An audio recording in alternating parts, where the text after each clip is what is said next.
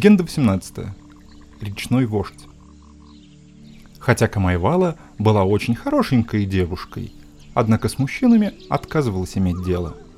Не следует удивляться, что именно ей, явной девственнице, индейцы племени Пареси доверили варить пиво для великого Эноры. В особой хижине, куда женщинам вход запрещен под угрозой смерти, бога поили прекрасным напитком – для этого пиво лили в отверстия хранившихся в хижине священных флейт. Однажды обитатели деревни устроили большой праздник. Прибыли гости из самых дальних селений. После танцев и обильного угощения люди разошлись. По дороге домой они не переставали осуждать красоту Камавайла и ее неприступность. Наслушавшись подобных рассказов, Ибай заявил. «Уж я-то с вашей девицей как-нибудь разберусь». В следующий раз Ибай пошел на праздник вместе с другими – без всякого приглашения он явился в дом Камавайла. Девушка сидела в гамаке, наблюдая за тем, как варится пиво. Ибай сел в соседний гамак. «Что за пиво готовишь?» – поинтересовался он. Вместо ответа хозяйка поднялась, помешала в котле и молча вернулась на прежнее место. Ночью Камайвала повесила свой гамак над гамаком родителей. Ибай превратился в калибри и совокупился с ней. Он сделал это совершенно бесшумно – Девушка ничего не заметила. Утром она отправилась купаться. Вскоре у нее случились обычные кровотечения. На следующий же день после начала месячных Камайвала снова пошла купаться. Речной вождь заметил ее и коснулся рукой ее женских органов. Подобно Ибаю, он тоже принял облик калибри и стал навещать свою избранницу каждую ночь. По прошествии времени живот Камайвала округлился, груди налились молоком, ее беременность сделалась предметом оживленнейших пересудов. Варить пиво для бога поручили, естественно, другой девушке. Камайвала ходила грустная и понурая. «С кем ты сошлась?» – допытывалась мать. «Не знаю, ни с кем», – отвечала дочь. Однажды ночью речной вождь явился Камайвала во сне. «Ребенок, которого ты родишь, от меня», – предупредил он. «Чтобы нашему сыну не было голодно, я собираюсь подарить вам кукурузу особого сорта – однако с условием – никто посторонний пробовать ее не должен. Как только мальчик родился, на огороде Камайвала выросла странная кукуруза. Огромные красные и желтые початки покрывали стебли от земли до самого верха. Камайвала попросила брата сорвать один из початков. Смешав зерно с тертыми клубнями маниока, она приготовила пиво, налила его в сосуд из тыквенной кожуры и поставила на пол около главного опорного столба жилища. На следующий день отец ребенка пришел попить своего пива. Так жена впервые увидела наяву своего мужа, а теща – зятя. Этого же пива попробовал брат Камайвала и его жена. Вскоре кукуруза совсем созрела. Початки собрали и повесили сушиться над очагом. Приходили разные люди, чтобы похитить необыкновенную кукурузу и развести потом у себя. Нередко сверчок перегрызал веревку, початки падали, но Камайвала их каждый раз собирала. Она зорко следила за тем, чтобы все зернышки до единого оказались на месте. В тот раз, когда в доме заночевал Эрою, сверчок опять перегрыз веревку. Одно зерно упало прямо на гостя. Он спрятал его за своей крайней плотью. Утром Камайвала принялась дотошно осматривать всех присутствующих. Дошла очередь до Эрою. Она заглянула ему в рот, осмотрела подмышки и волосы. «А ну-ка, оттяни крайнюю плоть», — велела хозяйка. Пришлось повиноваться. Зерно предстало глазам женщины, но ей стало противно дотрагиваться до него, и она разрешила Ирою уйти. Родственники Ирою посадили зерно, и оно выросло. В ответ речной вождь послал сильный ветер, уничтоживший огород. Однако некоторые початки к тому времени уже успели созреть, и люди посеяли волшебную кукурузу заново. Пришлось обрушить на похитителей такую бурю с дождем, что от поля даже следов не осталось. Между тем сын Камайвала подрос и стал ходить. Речной вождь то и дело посылал ему и жене свежее мясо. Охотиться он велел своему слуге, который на суше принимал облик зверя, похожего на ягуара, но поменьше. Ягуарунди называют его в Южной Америке. Один Ибай остался в неведении. Он о судьбе Камайвала представления не имел.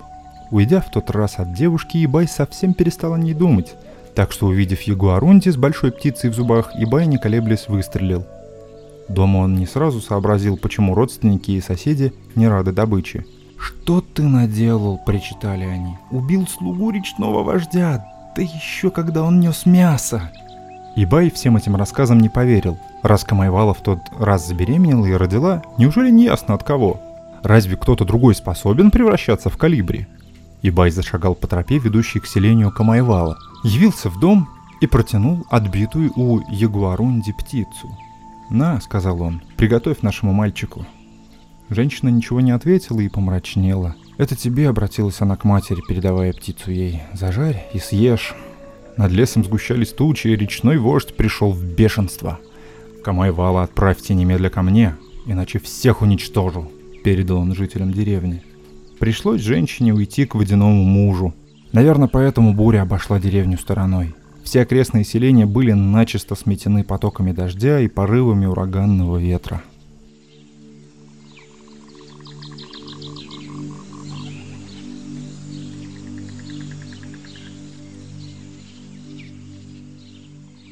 Легенда 19. Жена двоих мужей. Акира имела сразу двоих мужей. Табераре был молод, упитан, красив, а Вламинаре стар, тощ, большерот, большеголов, длинношей и длиннонос. Окружающие считали его воплощением безобразия. Женщине нравился только молодой муж, а старого она и близко не подпускала. А Вламинаре это порядочно надоело – Обидно было, что собственная супруга к нему так относится. Вот однажды он и говорит. «Пойду нарежу тростника, а то древки стрел делать не из чего». Миновав заросли, Авламинаре зашагал дальше к дому Зимородка. Хозяина не было, гостя встретила его жена Утка. «Ты пришел, Авламинаре?» — приветливо спросила она. «Я пришел», — учтиво подтвердил гость. «Я своей жене Акира больше не нравлюсь. Она со мной дело иметь не хочет. Поэтому и явился. А твой муж где? Муж рыбу ловит. Ложись в гамак, подожди, пока я испеку лепешки.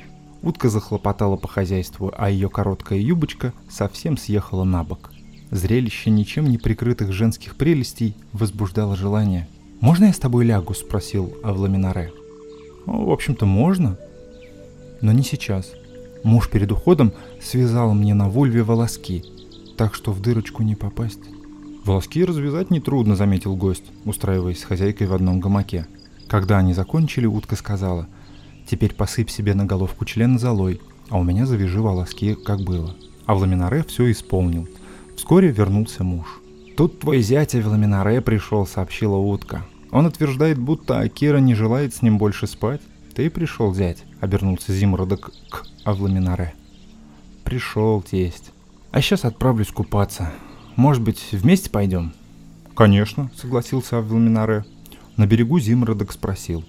«Ты вроде бы говорил моей жене, что Акира с тобой вместе спать не желает. Это что, правда?» «Чистая правда». «Хм, однако хотелось бы самому посмотреть, не сплоснешь ли головку своего члена?» А Вламинаре сделал, как ему было велено. По воде поплыла зола. Зимородок решил, что это грязь, накопившаяся за крайней плотью, и удовлетворенно заметил. «Да, Действительно, ты давно не совокуплялся с женой. А ты, тесть, со своей уткой не совокуплялся? Вдруг поинтересовался Авламинаре. Я тоже нет, утвердительно кивнул Зимордок. А покажи. Зимордок вымыл член, по воде поплыла грязь. «Верно, и ты не совокуплялся», — подытожил Авеламинаре. Мужчины вернулись в дом Зимородка. «Все верно. А Кира больше не любит мужа», — заявил хозяин. И добавил. «Сейчас приготовь рыбу. Такую, чтоб повкусней. А из голов свари уху». Утром Зимородок снова обратился к жене. «Возьми уху, что вчера приготовила. Пойдем сейчас вместе с ней на берег, наваром обмой Авламинаре». На берегу утка смочила рыбьим наваром рот гостю. Рот изменил форму, сделался правильным. Смочила глаза, и они тоже похорошели. Смочила нос, шею, все тело. Урод превратился в красавца. На следующее утро Авламинаре возвратился к себе домой – Немного не доходя до деревни, он нарезал тростника, а затем направился к хижине, в которой хранились священные флейты. Односельчане при его виде останавливались. Надо же так измениться. Мужчины окружали Авламинаре на перебой, приглашая его играть в мяч. В этой игре делались ставки. Проигравший лишался вещей, которые выставил. А Вламинаре поставил свои древки для стрел и сразу же проиграл. «Эй!» — крикнул он матери. «Дай мне какую-нибудь вещицу, чтобы я мог продолжить игру». «Возьми мой браслет из хвоста броненосца», — вмешалась Акира, протягивая мужу руку. «Нет», — ответил тот, — «я хочу взять материнскую вещь. Вот хоть клубок ниток». «Держи, у меня есть!» — закричала Акира, однако Ламинаре сделал вид, будто вовсе не слышит ее. «Мама, принеси мне пиво поставить на кон». «Да вот же пиво!» — снова вмешалась жена. Но муж не обращал на нее больше внимания. Игра продолжалась до вечера, после чего все отправились на реку. «И я с вами!» — закричала Акира. «Нет, ты останешься здесь!» — отрезал муж. Ночью он повесил гамак над гамаком родителей. Когда Акира забралась в гамак тещи и стала оттуда перебираться в гамак Авламинаре, муж так пихнул ее ногой, что женщина свалилась на пол. Больше Авламинаре с Акира не знался. Между тем, на следующий день после возвращения Авламинаре, Табираре тоже отправился резать тростник. Иначе говоря, пошел к Зимородку и застал там утку одну. Лежа в гамаке, он смотрел, как сползает на сторону юбочка хозяйки, приоткрывая вульву. После соития утка предупредила. «Не забудь пенис посыпать золой, а мне волоски завязать». «Что за чушь?» — ответил Табираре. «Не стану я ничего подобного делать». Вернулся Зимородок. «Твой племянник Табираре утверждает, будто Акира с ним вместе не спит», — сообщила утка. «Теперь к нам явился». М Зимородок не слишком поверил в эту историю, однако вежливо поздоровался. «Ты пришел, племянник?» «Пришел, пришел, дядюшка. Купаться пойдем?» «С удовольствием, дядюшка». На берегу Зимородок стал расспрашивать Табираре, спит ли с ним Акира. Тот отрицал. «А ты со своей женой совокупляешься?» — в свою очередь спросил Табираре хозяина. «Я тоже с женщинами не знался», — ответил Зимородок и в доказательство вымыл член. Когда же Табираре окунул свой член в воду, головка оказалась чистой и красной. Дома Зимородок приказал жене так. «Для Табираре свари суп из червей, которых я для наживки употребляю. Протухшую рыбу туда можешь бросить. Нам свари, конечно, отдельную, приличную уху. Утром он позвал всех на реку, велел жене захватить приготовленную накануне похлебку. Стоя на берегу, утка смазала наваром губы Табираре, и рот у него сразу же искривился. Смазала глаза, те сделались большими и на выкате. Смазала голову, голова большой стала. Нос, он уродливо вытянулся. Так она обработала все его тело. На следующее утро односельчане разглядывали урода. Кажется, будто Табираре и Авламинаре поменялись внешностью, говорили они. От стыда Табираре спрятался в хижине, где хранятся священные флейты. Но его упросили выйти наружу и поиграть в мяч. Все, что он ставил на кон, Табираре получал от матери. А Кира его больше знать не хотела. Вечером Табираре повесил гамак над гамаком родителей. Он забрался в него и стал ждать Акира. Так и ждет до сих пор.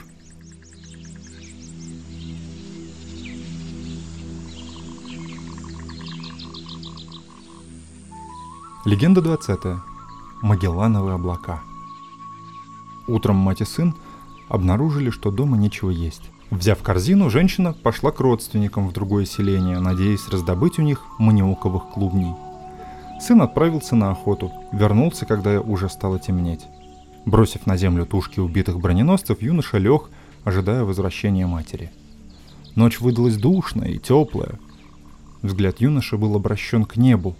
«Как хороши эти звезды», — думал он. «Если бы они спустились и стали моими женами». В этот же момент две девушки-звезды оказались рядом с охотником. На следующий день они повстречались ему, когда он проходил по селению — «Ты же хотел нас ночью», — завели девушки разговор. «Но я не думал, что вы вправду спуститесь».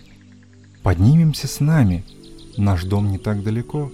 «Шутите», — засомневался юноша. «Какие там шутки? Пошли». «Но мать станет искать меня». «С ней уже все улажено». И вот они поднялись. Дом, куда звезды привели своего избранника, оказался пуст. Братья девушек обычно пропадали целыми днями на площадке для игры в мяч. Ожидая их возвращения, звезды и юноша так развеселились, что их хохот был слышен на всю деревню. «Что происходит?» – спросили игроки, входя в дом. «Этот молодой человек», – ответили сестры, – «пробовал сам себе сделать мяч, и смотрите, что получилось», – смеялись они. «А не собираетесь ли вы взять этого молодого человека в мужья?» «Отнюдь!» – отрицали все девушки. «То-то же. А теперь пусть пойдет поиграть с нами». «Поиграть? Вот уж нет. От чего же? От того, что убьете его и съедите в первый раз, что ли? Этого человека мы убивать не станем. Точно? Точно. Ну пусть тогда сходит. Однако игра закончилась, не успев толком начаться. Тяжелый мяч сразу же попал молодому человеку в голову, и тот свалился на повал. Братья Звезды развели костер, разрезали тело на куски, зажарили и съели. Бедные девушки проплакали целую ночь. «Стоит нам привести себе мужа», — рыдали они, — «как его тут же съедают. Что же нам делать?» Утром они взяли большую корзину и пошли в лес. Собрали разных плодов и орехов, насыпали целую кучу. Поплевали, подули сверху, и вот уже вместо орехов получилось стадо диких свиней. «А ну-ка, хрю-хрю-хрю!» — закричали девушки, и стадо бросилось в кусты. Удовлетворенные тем, что их замысел, кажется, удается, сестры поспешили домой. «Вас ждет исключительная добыча. Лес полон диких свиней», — еще и издали объявили они своим братьям. Те похватали копья, бросились в чащу, долго скитались, но никого не нашли. Заблудились и умерли. Но у небесных людей еще оставались жены. Сестры предупредили их, что к возвращению охотников подготовиться надо заранее, ведь мяса будет чрезвычайно много. Носить воду, таскать дрова, за все следует приниматься немедленно. Женщины послушно взялись за дело. Вот что с ними стало – Одна женщина обламывала ветки сухого дерева, ствол треснул, повалился и придавил ее. Вторая начала разводить огонь, и тоже неудачно. Пламя охватило ее и сожгло дотла. Третья рубанула себя по ноге каменным топором и вскоре скончалась. Четвертая острая щепка отскочила в глаз. Пятая напоролась на колючку, и обе женщины умерли. Шестая несла сосуд с водой, подскользнулась и сломала себе шею. Укус собаки оборвал жизнь седьмой. Остальные пошли искать пропавших охотников, споткнулись о пень и, падая, раскололи о него все свои головы. Одна девушка как крикнет в ухо какому-то мальчику «Пошли!» Тот от испуга лишился жизни. Оставшиеся дети затеяли возню, повалились один на другого и тоже все умерли. Этих детей вместе с родителями можно и сейчас наблюдать на Млечном пути. Теперь девушки остались одни. «Мы еще совсем юные», — размышляли они слушая заунывные крики ночной птицы. Не жить же в совершенном одиночестве. Быть может, нам утопиться, или дать змее себя укусить, или сжечь себя, или же прыгнуть в глубокую яму. В конце концов, старшая из сестер решила развести в яме костер и прыгнуть в него с высокого дерева. Мысль неплохая, согласилась младшая. Когда все было готово, старшая говорит младшей, залезай и прыгай первой. Нет, лучше ты. Старшая согласилась, Залезла и прыгнула. Младшая последовала за ней. Большое Магелланово облако.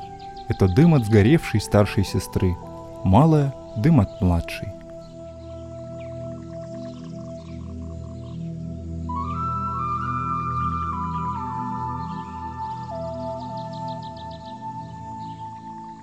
Легенда 21.